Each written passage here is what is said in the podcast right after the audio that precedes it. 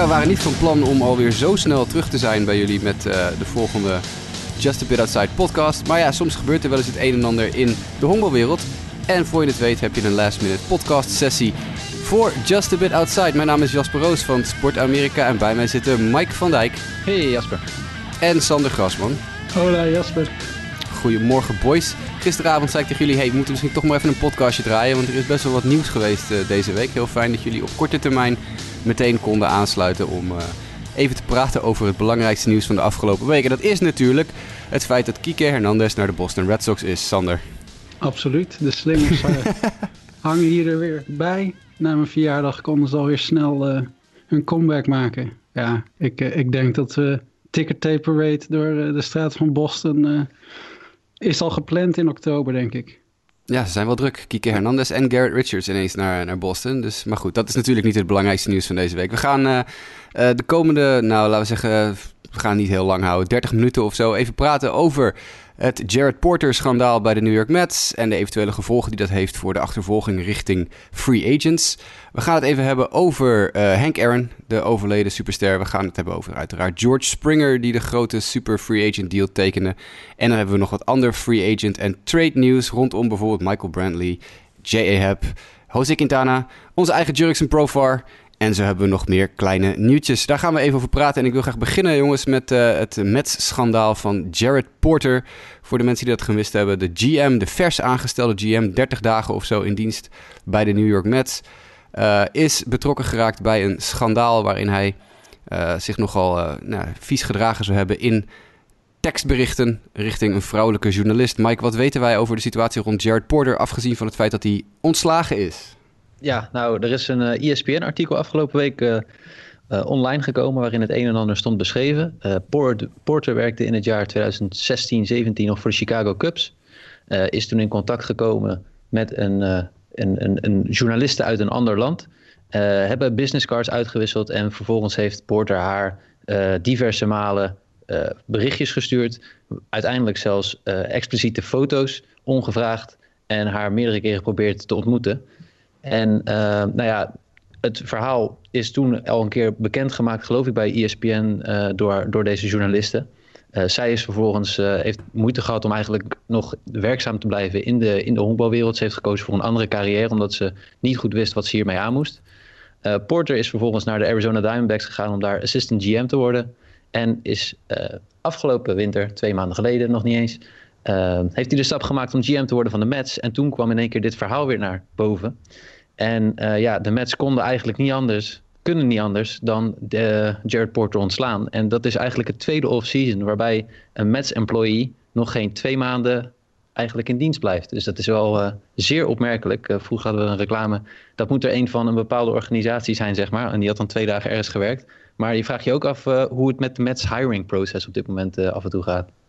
Nou, daar heb ik wel wat vraagtekens bij inmiddels. Ja. Beltran uh, doel jij natuurlijk op, die 76 dagen in dienst was bij de Mets voordat hij ontslagen werd vanwege zijn betrokkenheid bij sign stealing schandaal. En uh, Jared Porter 37 dagen, dus de helft ongeveer van uh, een Carlos Beltran. In, in de Amerikaanse politiek speel, spreek, spreek, je dan van een halve Scaramucci of een hele Scaramucci. Dat was toch twee weken van Anthony Scaramucci die in dienst was geweest in het Witte Huis voordat hij er weer uitvloog. Dus dit was een halve Beltran. geweldige dagen. Nou, hier precies. Elf geweldige dagen. Eén Scaramucci. Dus dit is een halve Beltran voor uh, Jared Porter. Uh, en inderdaad, Mike, het uh, hiringproces van de Mets is, begint wel een beetje dubieuze vormen aan te nemen. Ik had daar een Twitter-gesprek over met een Mets-fan. Ik weet even, was het Peter Lijsten, zeg ik even uit mijn hoofd. Die, die vond dat het juist een heel goed signaal was richting de Mets-organisatie. Dat ze op een goede manier in het nieuws waren geweest. Doordat ze uh, Porter snel eruit hebben gegooid. En dat is absoluut waar, want in het verleden zou dat waarschijnlijk wat langer geduurd hebben. Maar Steven Cohen heeft overduidelijk uh, ja, schoon schip willen maken. Maar inderdaad, het hiring process van de Mets, het doen van achtergrondonderzoek en antecedentenonderzoek, mag wel iets uitgebreider in het vervolg wat dat betreft. Hoe gaat het verder, Sander, nu met de Mets wat betreft hun, uh, hun GM-situatie? En vooral ook gaat dit gevolgen hebben voor hun, hun zoektocht naar bijvoorbeeld een Trevor Bauer op de free agency-markt? Ja, ze, ze kiezen ervoor om zonder GM verder te gaan, geen, uh, geen vervanger aan te stellen. Uh, ja, en de pijlen zijn op, op Bauer gericht. Die, die hult zich natuurlijk nog steeds in heel veel uh, mysterie. en is veruit de grootste naam nog op de, op de free agent lijst. Dus ja, dat, daar, daar zullen ze denk ik op korte termijn toch eens een contract mee willen sluiten. Maar hij, hij houdt de boot af. Maar of dat wel zo verstandig is, dat, ja, daar zijn de berichten wel wat nou, tegenstrijdig over. Dat, dat hij misschien wel zijn hand overspeeld heeft. Dat weten we natuurlijk nooit. Want misschien is hoe dichter de competitie nadert de, de vraag weer dusdanig groot dat er wel een monstercontract klaar ligt. Maar ja, hij zit nu wel in onzekerheid. Dus ik, ik vraag me af hoe zich dat gaat ontwikkelen. En uh, ja, de Mets zullen hem graag toevoegen. Het is natuurlijk de beste pitcher die beschikbaar is. Ik ben benieuwd. Nou, en de Mets hebben natuurlijk nu ook het voordeel dat het, uh, een andere speler waar ze interesse in hadden en waar heel veel geld voor vrijgemaakt had moeten worden, besloten heeft om niet in New York te tekenen, maar bij de Toronto Blue Jays. Daar gaan we zo meteen gelijk even over verder. Uh, dus Bauer zou op zich nu bij de Mets aan kunnen kloppen en zeggen: hey, dat geld wat jullie voor George Springer klaar hadden liggen, dat kan nu wel naar mij. Dus dat is misschien in het voordeel weer van de Mets en hun hunt op Bauer. Want zoals ik al zei, George Springer, de meest gewilde positiespeler op de free agent markt van dit offseason heeft eindelijk een contract getekend. Hij heeft lang gewacht, maar het zijn de Toronto Blue Jays geworden, verrassend genoeg. Het zijn dus niet de Mets geworden die nou, heel erg bovenaan stonden in het voorspellingenlijstje.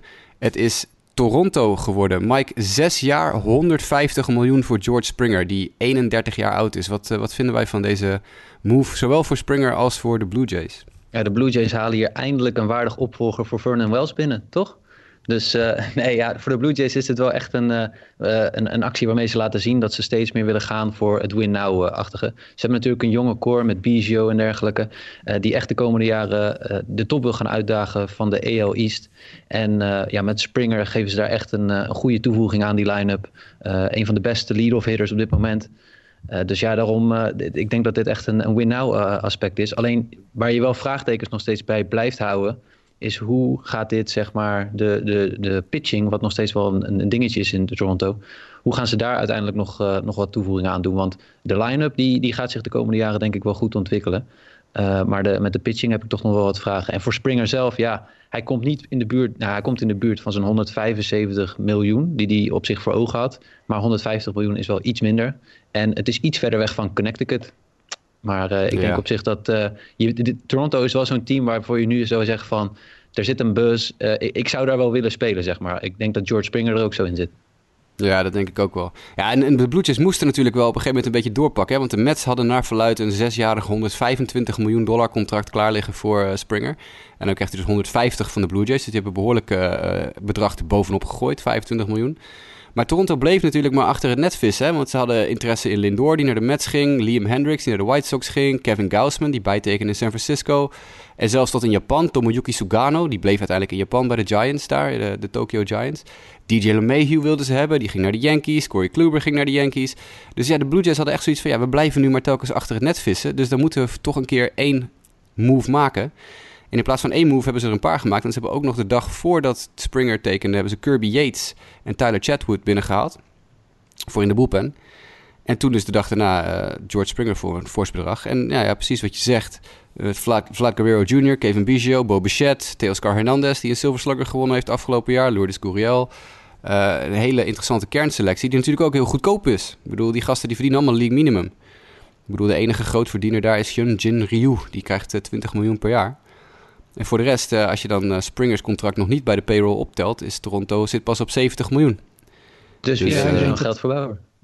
Ja, nou, dus hebben, in theorie hebben ze nog wel geld verbouwen, ja. ja. En ik denk dat op dit moment hun venster waarin ze kunnen winnen langzamerhand geopend wordt. en dat, ja, dan kan je zo'n, ook nog eens iemand die heel goed is in de postseason, kan je er goed bij hebben wat ervaring erbij naast al die jonge jongens die je nu nog goedkoop onder contract hebt.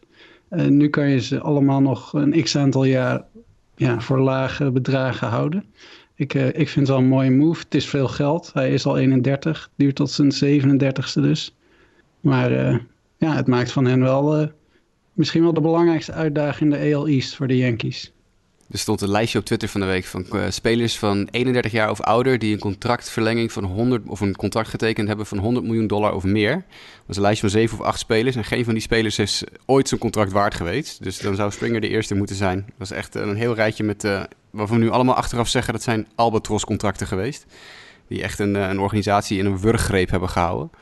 Dus laten we hopen dat dat voor, voor Springer en de Blue Jays niet het geval is. Want hij zou dan de eerste zijn die na zijn 31ste zo'n deal tekent. En ook daadwerkelijk oplevert wat hij moet opleveren.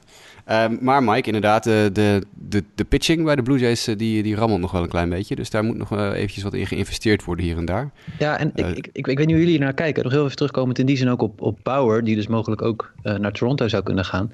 Maar als hij naar New York gaat, dat is, het, hij, hij trekt wel aandacht, zeg maar. En hij gaat ook nog wel de discussie gaat hij niet uit de weg. Ik weet niet hoe de Mets daar nu in staan, gegeven wat er recent gebeurd is. Um, um, ik, ik, ben benieuwd hoe hij daarin zit. Ik, ik, weet niet, ik, heb niet echt de indruk dat de Mets ja, ze vissen achter het net uh, met betrekking tot George Springer. Maar het gekke is, de line-up van de Mets was vorig jaar nummer 2 in de MLB qua OBP en, en 3 in OPS. Uh, tuurlijk, die line-up zou er veel beter op worden uh, als Springer erbij is. Maar ik ben benieuwd of zij een andere versterking gaan zoeken. Want op zich, hoewel ze laatste zijn geworden in de divisie in het korte seizoen, leek die offense wel te klikken op de een of andere gekke manier. Terwijl ik eigenlijk niet eens die indruk heb gehad. Maar ik weet niet hoe jullie daar naar kijken. Ja, ach, dat is. Het korte seizoen is altijd moeilijk om daar een, een, een goed pijl op te kunnen trekken, denk ik. Dus ik, ja. ik kan daar niet zo heel veel zinnigs over zeggen. Op papier zag het er allemaal goed uit. Ja. Nou, ik, ja, je, zou, je zou kunnen zeggen, uh, er zijn meerdere teams natuurlijk nog die op zoek zijn naar een soort van offensieve versterking. En er zijn er niet zo heel veel meer over. En plus, er zijn natuurlijk ook nog best wel veel spelers die aan het wachten zijn op de beslissing of de National League een DH krijgt of niet. Ja. Er zitten er echt wel een paar goede sluggers bij, zoals een, neem een Nelson Cruz. Ja, die had al lang ergens kunnen tekenen, maar die zit nog even eens achterover met ja, als volgende week gemeld wordt dat de NL een, een DH krijgt. Dan ja, breidt dat mijn, mijn veld met potentiële teams ineens met 15 teams uit. Ja. Maar is, is, is Bauer, uh, dan terugkomen op Bauer, is Bauer niet veel beter, komt hij niet beter tot zijn recht, denk je, in Toronto dan in New York? Of maakt dat denk je niet uit voor hem? Nee, ik denk dat dat niet heel veel uitmaakt voor hem. Ik denk, ja, weet je, ik bedoel, Bauer is iemand die heel erg van de spotlight houdt, denk ik. Dat, dat merken we wel. Hij heeft zijn YouTube-kanaal en hij is overal voortdurend uh, in shows uh, en podcasts en, uh, en interview dingen te, te vinden. Uh, ik denk dat hij prima met die bright lights in New York om zou kunnen gaan. En ik weet trouwens überhaupt niet of Toronto dan wel de plek is voor hem. Hoewel hij natuurlijk wel veel ervaring heeft met kleinere teams. Hè? Teams uit kleinere markets. Cincinnati, Cleveland. Tot op zekere hoogte Arizona, ja precies. Dus uh, wat dat betreft past Toronto wel in dat plaatje. En er zijn er dus blijkbaar heel veel big market teams die het geld wel zouden hebben, maar toch misschien hem niet zouden willen hebben. Vanwege misschien juist zijn gedrag of zo. Ja, ja, en in Toronto kan die ook... Ja, ik weet niet hoe de, de nieuwe Mets-organisatie... hoe die uh, omgaan met zijn uh, partnership-eisen. Maar bij de Blue Jays zou die natuurlijk echt, echt een, uh, de ace zijn. Met, met Ryu dan ja, als tweede man, lijkt me. en als je kijkt naar bijvoorbeeld ook Fangraphs... die voorspellen een beetje wat ze verwachten... dat er aan war ge, gescoord zal worden per team... En dan hebben de Blue Jays bijvoorbeeld, uh, verwachten zij 25 war van de, de slagploeg uh, tegenover 20 voor de, voor de Mets. En blijven de Blue Jays daar heel erg in achter met slechts 15 war voor de pitching, waarmee ze uh, eh, 7 war achter de Yankees blijven. Voeg je daar een, een bouwer als eerste pitcher onder vier dagen aan toe. Ja, dan, dan, dan springen, springen de Blue Jays echt ineens al naar van nou, nu denk ik grootste uitdager naar ja, misschien wel de favoriet uh, in de AL East. Ik, ik zie een, een, mooie overstap naar Blue Jays al zitten. Ja. Nou ja, de Blue Jays zijn natuurlijk een beetje op de markt gebleven nog. Want die naar verluid, uh, die ook gelijk een lijntje uitgelegd naar Michael Brantley. Dat is natuurlijk een van George Springer's beste vrienden uit hun tijd in, uh, in Houston. Uh, Springer heeft tegen de Blue Jays gezegd: jullie moeten Brantley gewoon gaan halen. En hij heeft tegen Brantley gezegd: joh, superleuk daar in Toronto. Ik ben er nog nooit geweest, maar ik heb er net wel vet veel geld op kunnen halen. Uh, dus die zijn aan het praten gegaan. En ineens zijn daar de Houston Astros. Die een contract neerleggen voor Michael Brantley. Uh, twee jaar 32 miljoen. En hier wil ik toch heel even kort over bij stilstaan. Want ik, ik snap deze redenering van de Astros absoluut niet. Luister hè. Ze hadden hem een qualifying offer kunnen geven in oktober. Voor één jaar 18 miljoen. Als hij dat accepteert, heb je hem één jaar nog voor 18 miljoen. Gaat hij daarna weg, krijg je draftpick compensatie. Accepteert hij het niet, krijg je draftpick compensatie. En in plaats van dat ze hem dus één jaar 18 miljoen, een oude, hè, Michael Brandy is een dagje ouder inmiddels al. In plaats van dat je hem één jaar 18 miljoen geeft, ga je hem nu twee jaar voor 16 miljoen per jaar doen. Maar je krijgt geen draftpick compensatie. Wat is er veranderd tussen oktober, toen ze besloten om hem geen qualifying offer te geven, en nu dat ze hem tweejarig contract aanbieden? Ik snap deze redenering van de Astros niet. Het enige wat bij mij te binnen schiet is zeg maar vooral het feit dat ze misschien dan toch bezig zijn geweest om Springer te behouden. En als dat niet gelukt is, dat ze dan nu in één keer toch uh, een soort van met spijt uh, terugkomen bij Brantley van, uh, nou blijf jij dan in ieder geval bij ons. ja, dat zouden ze dan wel heel goed onder, de, onder het tapijt geschoven hebben. Want er is letterlijk bijna niks nee. te horen geweest over dat de Astros ook maar enige vorm van interesse hadden in het behouden van George Springer. Maar anders kan ik het inderdaad ook niet verklaren. ik vind het gewoon, het lijkt me gewoon een heel onlogische redenering. Ik bedoel, ja. waarom als je iemand voor één jaar 18 miljoen en draftpick compensatie, waarom zou je hem dan nu ineens drie maanden, vier maanden later, twee jaar voor 32 miljoen geven? Ja. Ik, snap, ik snap het gewoon niet. Maar goed, Brandy dus terug naar de Astros. Dus dat, dat dan weer terzijde. Dat haalt ook weer een paar teams uit de running die uh, interesse in hem hadden. Uh, waren meerdere teams, uh, Blue Jays, White Sox en ook, ik geloof een team met de AL West is nog genoemd als interesse. Was dat de A's, zeg ik even aan mijn Weet ik niet daarover. Um, ehm, maar hoe dan ook, die is dus terug naar de Astros. En dat houdt eigenlijk wel een beetje, dat, daar droogt de free agent markt op hittergebied wel een beetje mee op. Ik noemde net nog even Nelson Cruz, die dan nog free agent is. Maar ja, die is ook al 40. Dus ik bedoel, ik weet niet in hoeverre een team daar natuurlijk een meerjarige gok op wil wagen. Hebben we nog meer mensen die uh, nog free agents zijn waar we aandacht aan moeten besteden? Ja, we hebben nog de Nederlanders natuurlijk, die uh, Didi. Ja, Andrew, en, en Didi. Ja. ja, ik hoorde dat uh, de Reds interesse zouden hebben in, was het Andrelton? Geloof het wel. Toen wilde ik nog een grapje maken van ze hebben zoveel ervaring bij Didi, denken ze halen die anderen ook maar die andere Kingdom-speler. Volgens mij hebben die uh, gepraat met Camp Andrelton. Ja, volgens mij zijn er een paar teams die duidelijk nog een korte stop kunnen gebruiken. Ja, ja. Semyon is denk ik ook nog nergens onder. Ge... Niet dat nee. het nou zo'n hoogvlieger is, maar de korte stopmarkt moet nog een beetje op gang komen. Ja, het, is natuurlijk het laatste paar jaar een beetje veranderd in de Major League. De korte stop was vroeger altijd een beetje het ondergeschoven kindje. Hè? Als, je, als je een Derek Jeter had of, of iets dergelijks, zat je goed. Maar van korte stops werd voornamelijk verwacht dat ze goed defensief zouden spelen en dat ze niet konden slaan. Dat was geen enkel probleem. En die markt is natuurlijk in de laatste tien jaar wel enorm omgekeerd. Met, uh, met de sluggers als, weet ik veel, Tulowitzki. Nou ja, noem ze maar op. Nu, nu Tatis, Story, Jeter, Garcia Parra nog in de tijd bij, bij de Red Sox. Dat soort sluggers op korte stop. Tim Anderson, batting champion. Ja. Noem ze maar op. En je ziet ook dat heel veel van de top prospects korte stop zijn. Hè? Dus er hebben ook heel ja. veel teams Zit er iets aan Franco. te komen, ja. ja. Ja, atletische spelers, hè? Up de middelspelers. Ja, dus die moet inderdaad nog een beetje uh, bijtrekken. Wel, wel een van de Kingdom-spelers die uh, een verlenging heeft getekend in dit geval is Jurickson Profar. Drie jaar 21 miljoen bij de San Diego Padres, 7 miljoen per jaar. Hartstikke goed voor Jurickson. Heel blij voor hem. Hij zit daar goed. Hij heeft het uh, goed gedaan. En hij bevalt blijkbaar ook heel erg goed. Dus drie jaar 21 miljoen is een mooie, mooie deal voor Jurickson, toch? Zeker. Ja, hij zal daar waarschijnlijk, uh, althans dat was het uh, afgelopen jaar, speelde hij vooral in het linksveld. Omdat ze natuurlijk Tatis en Machado aan de linkerkant hebben. En uh, wie hebben ze? Oh ja, ze hebben de Koreanen hebben ze natuurlijk nu voor het tweede honk gehaald. waar ik even de Kim, toch? Dus hij zal waarschijnlijk linksveld utility speler. Ja, een mooie rol. Gewoon terugkeren bij een team waar, die ook, waar ze hem kennen, waar hij de boel kent. Het lijkt me een mooie transfer, een mooie deal. Mooie deal voor hem, ja. Goed dat hij, dat hij eindelijk zijn, de erkenning krijgt waar hij al een tijdje naar zoekt. Hij heeft ook gewoon een goede paar jaar gedraaid in San Diego. En, hij ligt goed in de groep, dus waarom niet? Ik bedoel, kan niet verkeerd gaan. Um, laten we het blokje free agents en treedgeruchten nog even doorgaan en afmaken. En dan sluiten we de show af met een uitgebreide terugblik op de carrière van Hammer Hank Aaron. Uh, wat hebben we namelijk nog meer te melden? Een uh, reeks uh, minder boeiende spelers heeft contracten getekend. En dan heb ik het vooral over J.A. Happ, die bij de Minnesota Twins voor 1 jaar en 8 miljoen heeft getekend. Derek Holland, die naar de Detroit Tigers is. Ryan Zimmerman, dat is misschien nog wel even een leuke om bij te stil te staan, die een eenjarige verlenging heeft getekend bij de Nationals. Wat vinden we van Zimmerman en zijn 1 jaar 1 miljoen? Ja, ik vind het uh, vorige week toevallig over gehad dat ik zei van nou, het zijn daar gelijke geteld aangezien Josh Bell erbij is gekomen. Maar uh, uh, ja, mocht die age ingevoerd gaan worden nog voor komend seizoen, dan is, heb je aan Zimmerman nog wel iemand die nog wel wat kan, kan verrichten. Hij heeft afgelopen seizoen niet gespeeld, maar één jaar 1 miljoen, dan kan je, dat is toch Dat is, eh, ja, dan kan je geen bel aanvallen. Zeker niet met Zimmerman. Nee, als je geen plek voor hem hebt, dan, eh, dan knip je dat contract naar midden en eh, dan, dan ben je er ook mee klaar voor 1 miljoen. Dus Ja. dat is, ja, nee, dat is niet zo heel groot. Mr. National, Ryan Zimmerman. De Twins hadden dus J.A. Happ. Dat is denk ik absoluut niet voldoende om het team weer echt mee te laten doen voor, de, voor de knikkers. Maar het verhaal rond Nelson Cruz is wel dat de, de Twins hem heel graag zouden terug willen halen. Maar hij wil op zijn veertigste nog een tweejarige deal tekenen.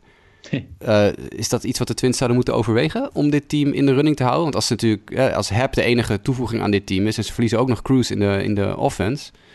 Mwah. Ja, Ja. Dat, eh, ja. twee jaar. Je verwacht eigenlijk altijd al dat eh, Nelson Cruz daar de wiel is van, eh, van afvallen. Maar ja, hij doet het goed. Maar twee jaar gokken op iemand van 40 die alleen maar aangewezen slagman kan zijn. Want ja, in het veld kan je hem echt nergens kwijt.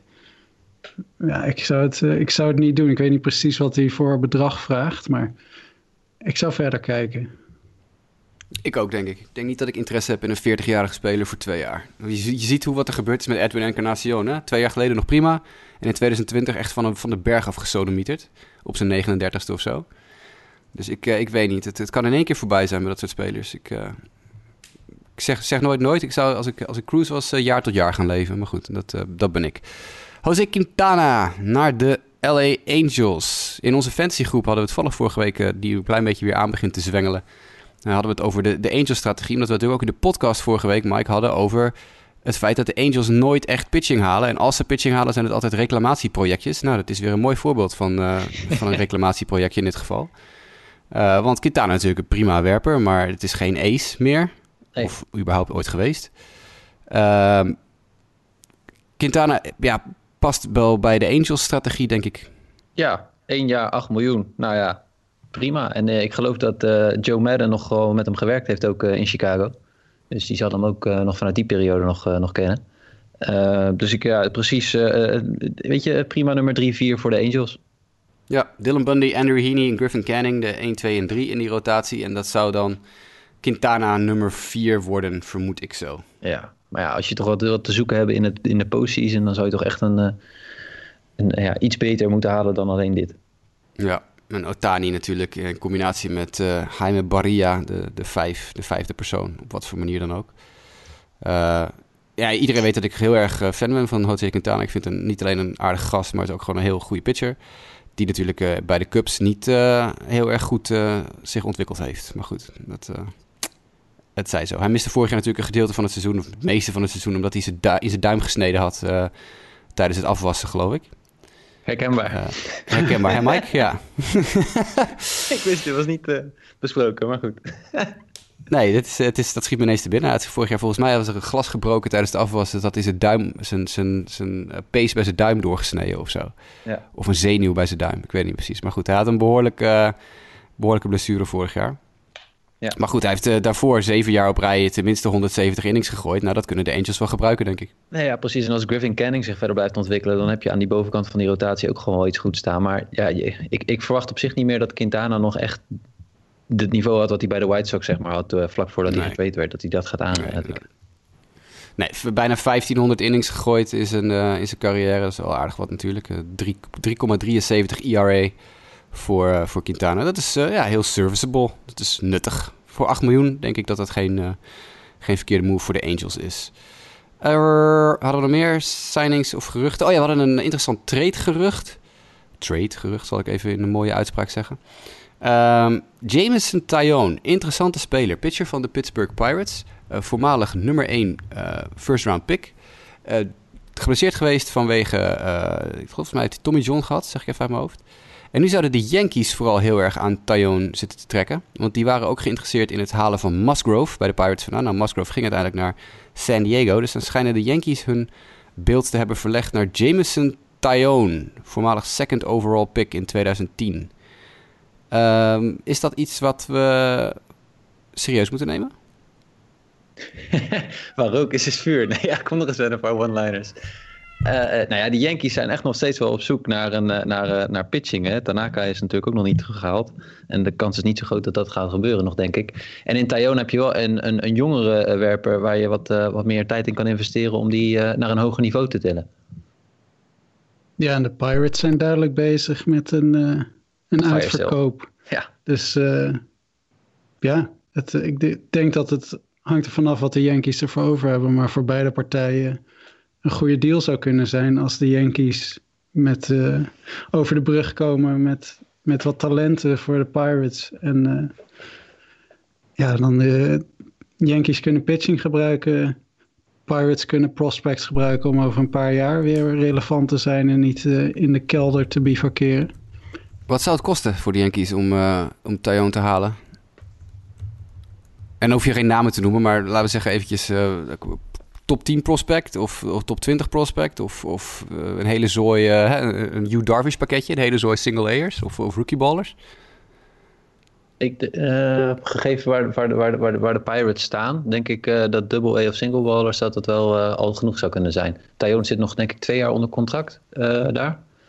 Ja, hij is lang geblesseerd geweest natuurlijk. Ja, ja. in 2018 had hij zijn beste jaar, zeg maar. de controle wordt de laatste jaren wel iets beter. Maar het is ook niet echt dat we nou hebben van uh, Tyone is een, is een ace. nee, maar als je kijkt naar wat, wat, bij, wat bij de Pirates terecht is gekomen voor Musgrove Um, Hudson Head, David Bednar, Omar Cruz, Drake Fellows. En dan nog een catcher van de Mets. En dat is een uh, drie-player, drie-team trade natuurlijk. Maar bedoel, Hudson Head is een uh, top drie draft pick. Top drie ronde. Dus niet in de top drie eerste ronde, maar in de derde ronde gedraft. Drake Fellows is, uh, heeft, dacht ik, de majors al gehaald. David Bednar heeft ook wel wat talent. Dus die hebben dus voor Musgrove hebben, hebben de Padres vier prospects, waarvan twee echt wel serieuze prospects op moeten hoesten. Nou ja, Tyone is natuurlijk langer geblesseerd geweest, dus die misschien iets minder. Maar ik denk dat je toch wel moet gaan naar een pakketje van tenminste drie prospects van de Yankees, waarvan één uit de top 30. Ja. Ja, is dat zoiets. een idee? Handje Het is een fascinerende speler, Zullen die- we hem gelijk afmaken, de deal? Ja, ik, ik bel wel eventjes naar eh, Brian Cashman. Ik heb hem toen in Londen nog eh, gesproken, dus ik heb zijn nummer nog. Dus ik kan hem even, even bellen. Eh, nee, maar ik denk dat dat best wel een aardig... Theon is natuurlijk wel echt een waanzinnig eh, getalenteerde pitcher. Echt een echt voormalig super prospect. Echt super prospect. Alleen altijd bles- blessures eh, gehad. Interessant eh, detail. eh. Weet je waar hij vandaan komt, eh, Jameson Tyone? Dat mag niet kijken. Hij komt uit Lakeland, Florida. En dat zeg ik eh, omdat er meerdere pitchers zijn uit de Major League die uit Lakeland, Florida komen. Eh, getalenteerde jongens, zoals bijvoorbeeld ook Chris Sale. En, Mhm. eh, en de geflopte Carson Fulmer, die eh, in college natuurlijk ook een eh, hele goede pitcher was. Dus blijkbaar is Lakeland een goede stad om vandaan te komen. Als je, er zijn er nog meer hoor. Dit zijn, ik, weet een stuk of vijf, zes, maar ik kan even niet meer op de andere paar komen. Maar Lakeland is blijkbaar de, de place to be als je een Major League pitcher wil worden. Ik Dat dacht dat hij jonger was. Ik Hij is zie 29. dat hij 29 is. Ja. Ja, ja hij toch 2010 niet- gedraft hè. 11 jaar geleden al. ja. Uit high school. Dat is volgens mij een van de eerste jaren dat ik echt serieus prospects ging volgen, 11 jaar geleden.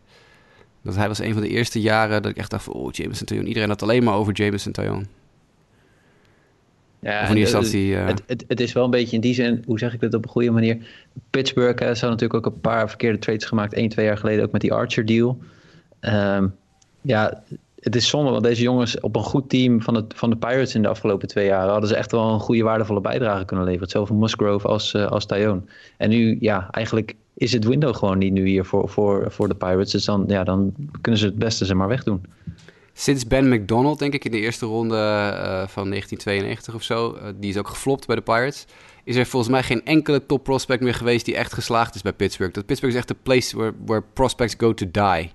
Ik bedoel, als je ziet wat ze allemaal door de jaren heen verkloot hebben en dat dan getrade hebben en dat dan ergens anders supergoed wordt. Ja, Austin Meadows, eh, eh, hoe heet die, die pitcher? Tyler Glasnow. Eh, al dat soort jongens. En nu hebben ze Josh Bell, hun voormalig topprospect, van de hand gedaan. Die het leuk deed bij Pittsburgh. Maar ik heb een vermoeden dat hij de ballen uit, het, uit zijn broek gaat slaan in, eh, in eh, Washington. Dus die- blijkbaar kunnen ze in Pittsburgh niet zo goed meer prospects eh, op, eh, opleiden. Want Tyone was een, nou ja, as big a can't miss prospect, denk ik, als we in de laatste tien jaar zo'n beetje gezien hebben. En hij is eh, behoorlijk geflopt. Maar goed. de Yankees zouden dus interesse hebben in Taillon. Dat geldt overigens ook voor de White Sox, die ook met de Pirates aan het praten zouden zijn over Jameson Taillon. net als Corbin Burns, de werper van de Milwaukee Brewers. Die zou ook in de interesse staan van de White Sox sinds afgelopen zomer al. en daar zijn blijkbaar wordt over gepraat. Maar geen concrete zaken nog. Zowel van de Yankees voor Taillon als voor de White Sox voor Burns of Taillon. Maar het zijn dus wel spelers die interesse oproepen. Um, dat is eigenlijk al het nieuws wat betreft free agents en, uh, en signings wat we van deze week door willen nemen. Alle superkleine deals gaan we niet uitgebreid meer doorlopen, want dat is toch niet heel erg boeiend. Uh, ik wil nog wel even hebben, Sander, over Hank Aaron, de 86-jarige of nou, hij is inmiddels overleden. Hij was 86 en uh, ja, een van de grootste sluggers en ik denk top 5 honkballers aller tijden deze week overleden. Uh, jij schreef de In Memoriam voor Sport Amerika.nl, dus daar kunnen mensen eventueel ook nog langs gaan om een stukje te lezen. Maar het verlies van Hank Aaron is natuurlijk ja, het zoveelste verlies van de laatste zeven maanden als het op legendarische honkballers aankomt. Maar deze is er wel echt stevig ingebeukt. Ja, zeker. Ik, ik was heel even terug gaan kijken naar, want we schrijven voor mijn gevoel om de week in memoriam. Het is de negende sinds 3 september. Toen we voor Tom Seaver volgens mij de eerste in die reeks schreven. En ik denk ja, dat ik uh, niet overdrijf als dit, dit de grootste speler is in die tijd die is overleden.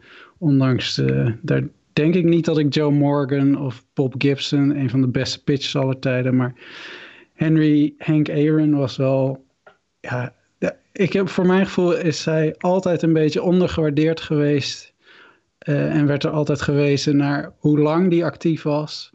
En dat hij, dat hij daar vooral zijn, zijn cijfers aan te danken heeft. Wel, als je kijkt naar hoe goed die jaarlijks was, dat is onvoorstelbaar. Jij stuurde ook een, een lijstje met zijn statistieken tegen de beste pitchers van zijn tijd. Uh, waar van er dus ook een heel stel zijn overleden. De Tom Sievers en de Bob Gibsons. En, en hij is gewoon tegen allemaal kan hij zulke goede cijfers voorleggen. Volgens mij was er maar één van die hele lijst van 15 van de beste werpers uit die tijd waar hij een uh, OPS van onder de 700 had. En een paar daarvan zat hij gewoon boven de 1000 volgens mij. Hij heeft acht jaar meer dan 40 homeruns geslagen, 15 of 16 jaar meer dan 30 homeruns gewoon altijd presteren. Gedurende zijn hele carrière zo vaak All-Star Games gespeeld. Uh, vast in de top 20, maar eigenlijk ook gewoon in de top 10 van de uh, eh, MVP-verkiezing. Gewoon zo'n fantastische speler die het echt niet alleen maar omdat hij heel lang speelde uh, in de ja, in, de, belangrijkste rijtjes is terechtgekomen. Hij voert nog steeds in de historie van de, de Major Leagues voert hij de RBI-lijst aan. Hij heeft de meeste total bases, want hij sloeg ook ongelooflijk veel twee honkslagen. Ja, het, uh, een fantastische slagman. De beste van zijn generatie. En uh, ja, hij is een beetje in de schaduw van jongens als Willie Mays en Mickey Mantle terechtgekomen. Die natuurlijk één generatie daarvoor fantastisch waren. Maar uh, dit is wat mij betreft Mr. Brave. Ik heb een Braves petje voor hem uh, speciaal voor deze uh, podcast opgezet. hij, hij is gehaald, toen speelde ze nog in Boston, daarna naar Milwaukee. En uiteindelijk eindigde die in Atlanta met de Braves. En ja, een betere speler hebben ze wat mij betreft nooit gehad. En ja, alles gewonnen wat te winnen viel. Ook nog de World Series ja, een geweldige speler. Die wat mij betreft ondergewaardeerd is. Ja, het is, uh, het is ook heel bizar. Hè? Als je kijkt naar... Hij heeft 755 home runs geslagen. Als je die van zijn hit total afhaalt... heeft hij nog steeds meer dan 3000 hits. Dat is echt absurd om daarover na te denken. Hij heeft meer walks dan strikeouts. Uh, dit is... De, ja, waarom we niet altijd over Hank Aaron praten... als de beste hitter aller tijden... weet ik eigenlijk niet. Nee, maar ook als je kijkt naar de haat die hij gekregen heeft, natuurlijk voor een groot gedeelte pure racistische haat van uh, ja, bange witte mensen, bang omdat hij het record van de legendarische Babe Ruth zou afpakken. Die, dat zou hij dan niet verdienen in hun ogen. Dat was de strekking van veel van de haatbrieven die hij kreeg, die nog terug te lezen zijn in veel van de artikelen die over hem geschreven zijn en uh, in een Hall of Fame museum. Maar ja, ik weet niet of dat nog, dat hem altijd is blijven achtervolgen, want hij is hij heeft zich altijd waardig opgesteld. Is gewoon er is niks op hem af te, af te dingen. Je zou verwachten dat hij uh, ja, de grootste reputatie zou hebben die mogelijk is. Gewoon een van de beste spelers. En toch valt hij, wat mij betreft, altijd een beetje weg in die discussie achter andere spelers zoals Ted Williams, Jody Maggio daarvoor. En, uh, en de eerder genoemde Mason Mental. Hank Aaron had 6856 total bases. Dat is de nummer 1 alle ja. tijden. Weet je wie nummer 2 is? Ik zou het je niet durven zeggen. Stan Musial. Weet je hoeveel minder total bases Stan Musial op de tweede plek heeft dan Hank Aaron? Oh, 722. 722 minder total bases. Ja. Dat is echt een waanzinnig gat. Dat is 181 home runs verschil ongeveer aan total bases. En hij, hij, heeft dus 23 jaar gespeeld. En over die hele periode heeft hij een OPS plus. Dus in vergelijking met het gemiddelde in de league 155. Dus hij 55 punten beter dan het gemiddelde. Over 23 jaar dat niveau. Ja. Ja. Dat is ik vind zelf, je, je, noemde net ook inderdaad de haat en alles die hij uh, over zich heen heeft gekregen. Wat mij heel erg bijstaat, zeg maar, als het gaat over uh, Aaron, is vooral zeg maar die home run waarmee hij dan uh, de babe evenaart. Dan wel ze de record breekt. Vince Scully, die call heb ik nog even teruggekeken, die, die zegt het ook zo mooi. A black man is getting a standing ovation in the deep south. Ja. En ja, de, de, ook die home run, die is legendarisch dat die twee mensen hem, hem zeg maar tussen tweede en derde honk om de nek vallen, zeg maar. Uh, zelfs ik, die toen uh, geen honkbal volgde en er nog verder niet was, maar ik heb die beelden al zo vaak gezien en het maakt nog steeds indruk. Hij begon in 1954 uh, in de league. Hij stopte in 1976. De enige twee jaren dat hij niet de All-Star Game heeft gehaald, was 1954 en 1976. Alle jaren ertussenin was hij een All-Star. Oh man, het is echt een feestje om door die uh, Baseball Reference pagina te bladeren hoor. Geen grap. Het is echt een feestje. Zoveel dik gedrukte statistiek ook. Uh, bij Baseball Reference, uh, als je de league aanvoert in een statistiek, dan, dan drukken ze hem dik in je, in je statistiekenlijst. Man, oh man, het is niet bij te houden man. 2297 ja. RBI's, dat is het all-time career record. 2297 RBI's, 6856 total bases. Ja. En dan maar één MVP winnen. Ja. Oh. Wel 1, 2, 3, 4, 5, 6 keer derde. 6 keer top 3. Ja. Gewoon standaard over, nou, laat, laat het in ieder geval zeggen, 16, 17 jaar hoort hij gewoon bij de beste vijf spelers in, uh, in de National League. Ja. ja. Echt bizar. Het is echt, echt niet normaal om door die statistieken te kijken. Jaar in, jaar uit 550 slagbeurten of meer. De helft van zijn tijd is ongeveer over de 600 slagbeurten in een seizoen. Het is echt waanzinnig om door te bladeren. Het is echt... Uh... Hank Aaron. En natuurlijk ook inderdaad het hele verhaal erachter, het maatschappelijke verhaal. Hoeveel haat hij te verduren heeft gehad. En dat hij uit Alabama, mobiel Alabama, vertrok naar de honkbal uh, met een, uh, de schoenen van zijn zus aan en een shirt van zijn moeder en 2 dollar in zijn zak. En, uh, en uitgegroeid tot ja, een van de, zo niet de grootste honkballers aller tijden. Echt, het is, het is heel erg fascinerend om de carrière van deze man te, te volgen. MLB Network had een heel slimme, tien do minuten durende documentaire gemaakt van de week die op Twitter staat, ook op hun Twitter-account. Waarin echt alle hoogtepunten en het hele verhaal van Hank Aaron duidelijk verteld wordt. Dus als mensen die nog niet gezien hebben, ga even naar Twitter, naar het MLB Network account en zoek die 9 minuten en 58 seconden durende documentaire even op. Dit is uh, een van de grootste aller tijden die afgelopen week op 86-jarige leeftijd uh, is overleden. En ja, bovenal een amabel persoon. We hebben het over Bob Gibson ook wel gehad. Dat was een beetje een, een hork van het veld. Maar Hank Aaron was wat dat betreft natuurlijk ook een heel ander verhaal. Momentje stilte voor Henk Aaron. um, wil je nog iets verder kwijt over Henk Aaron, Sander? Want jij bent uh, de specialist hier inmiddels. Ja, als, mocht je hem niet kennen, verdiep je in zijn verhaal. Want het is echt van begin tot eind uh, prachtig. Ik, dat, ik zei, ja, ik zei dat verkeerd trouwens. Niet... Ik had moeten zeggen, je bent de, de respected specialist op dat gebied. Ja. Je Wu-Tang Clan naam, respected specialist. Ja. uh, dat, ja, hij heeft gewoon... Ja, hij is nu... Hij was 86. Uh, hij heeft gewoon nog een color barrier doorbroken in de minor league system van de, van de Braves. In de competitie waar hij speelde, in de, de Cell League. Hij had nog nooit een zwarte speler gespeeld. Hij uh, moest in die tijd ook nog... Mocht hij niet...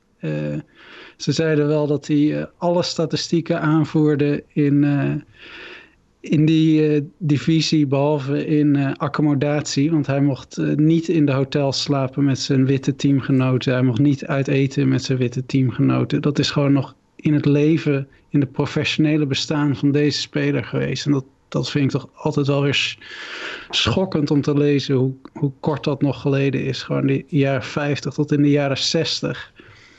En zelfs dus die, die haat in, in de jaren 70 toen hij dat record uh, dreigde te verbreken. Ja, het, uh, het is een heel mooi verhaal en het, ja, het is denk ik een, een onderbelicht verhaal. En ja, lees vooral over hem, zodat, we, zodat in herinnering blijft hoe mooi verhaal het is. Ja, ja eens. Um, ik denk dat we het daarmee uh, afsluiten, jongens, voor vandaag. We zijn alweer op minuut 41. We wilden een half uurtje doen, dus we zijn al iets langer doorgegaan. Maar in het geval van Henk Aaron mag dat ook wel, want over die man kunnen we het nooit genoeg hebben. Ik, uh, ik heb nog één opmerking dan. Ja. Mocht je meer willen lezen, kijk op onze vernieuwde website www.sportamerika.nl. Ja, we hebben hem uh, vorige week al geteased en tussentijds is hij natuurlijk ook nog ja, inderdaad live gegaan. We zijn er heel tevreden mee, dus blijf vooral sportamerika.nl ook volgen. De podcasts zijn daar nu ook te vinden boven in beeld, rechtsbovenaan, kopje podcasts. Dan kan je daar ook uh, je abonneren op alle vier onze Sport Amerika podcasts. Uh, eh, NBA, NFL, of Amerika voetbal moet ik eigenlijk zeggen, want ze doen meer dan de NFL. Uh, eh, MLB en ook de Major League Soccer heeft nog een kanaal. Daar moeten we maar eventjes weer wat over gaan nadenken. Hoe dat gaan vormgeven. Jongens, hartstikke bedankt. We gaan, we gaan er een eind aan breien. Fijn dat jullie nog even op deze zondagochtend aan wilden schuiven om te praten over het laatste honkbalnieuws. Wat betreft de luisteraars, ontzettend bedankt voor het luisteren en graag tot volgende week.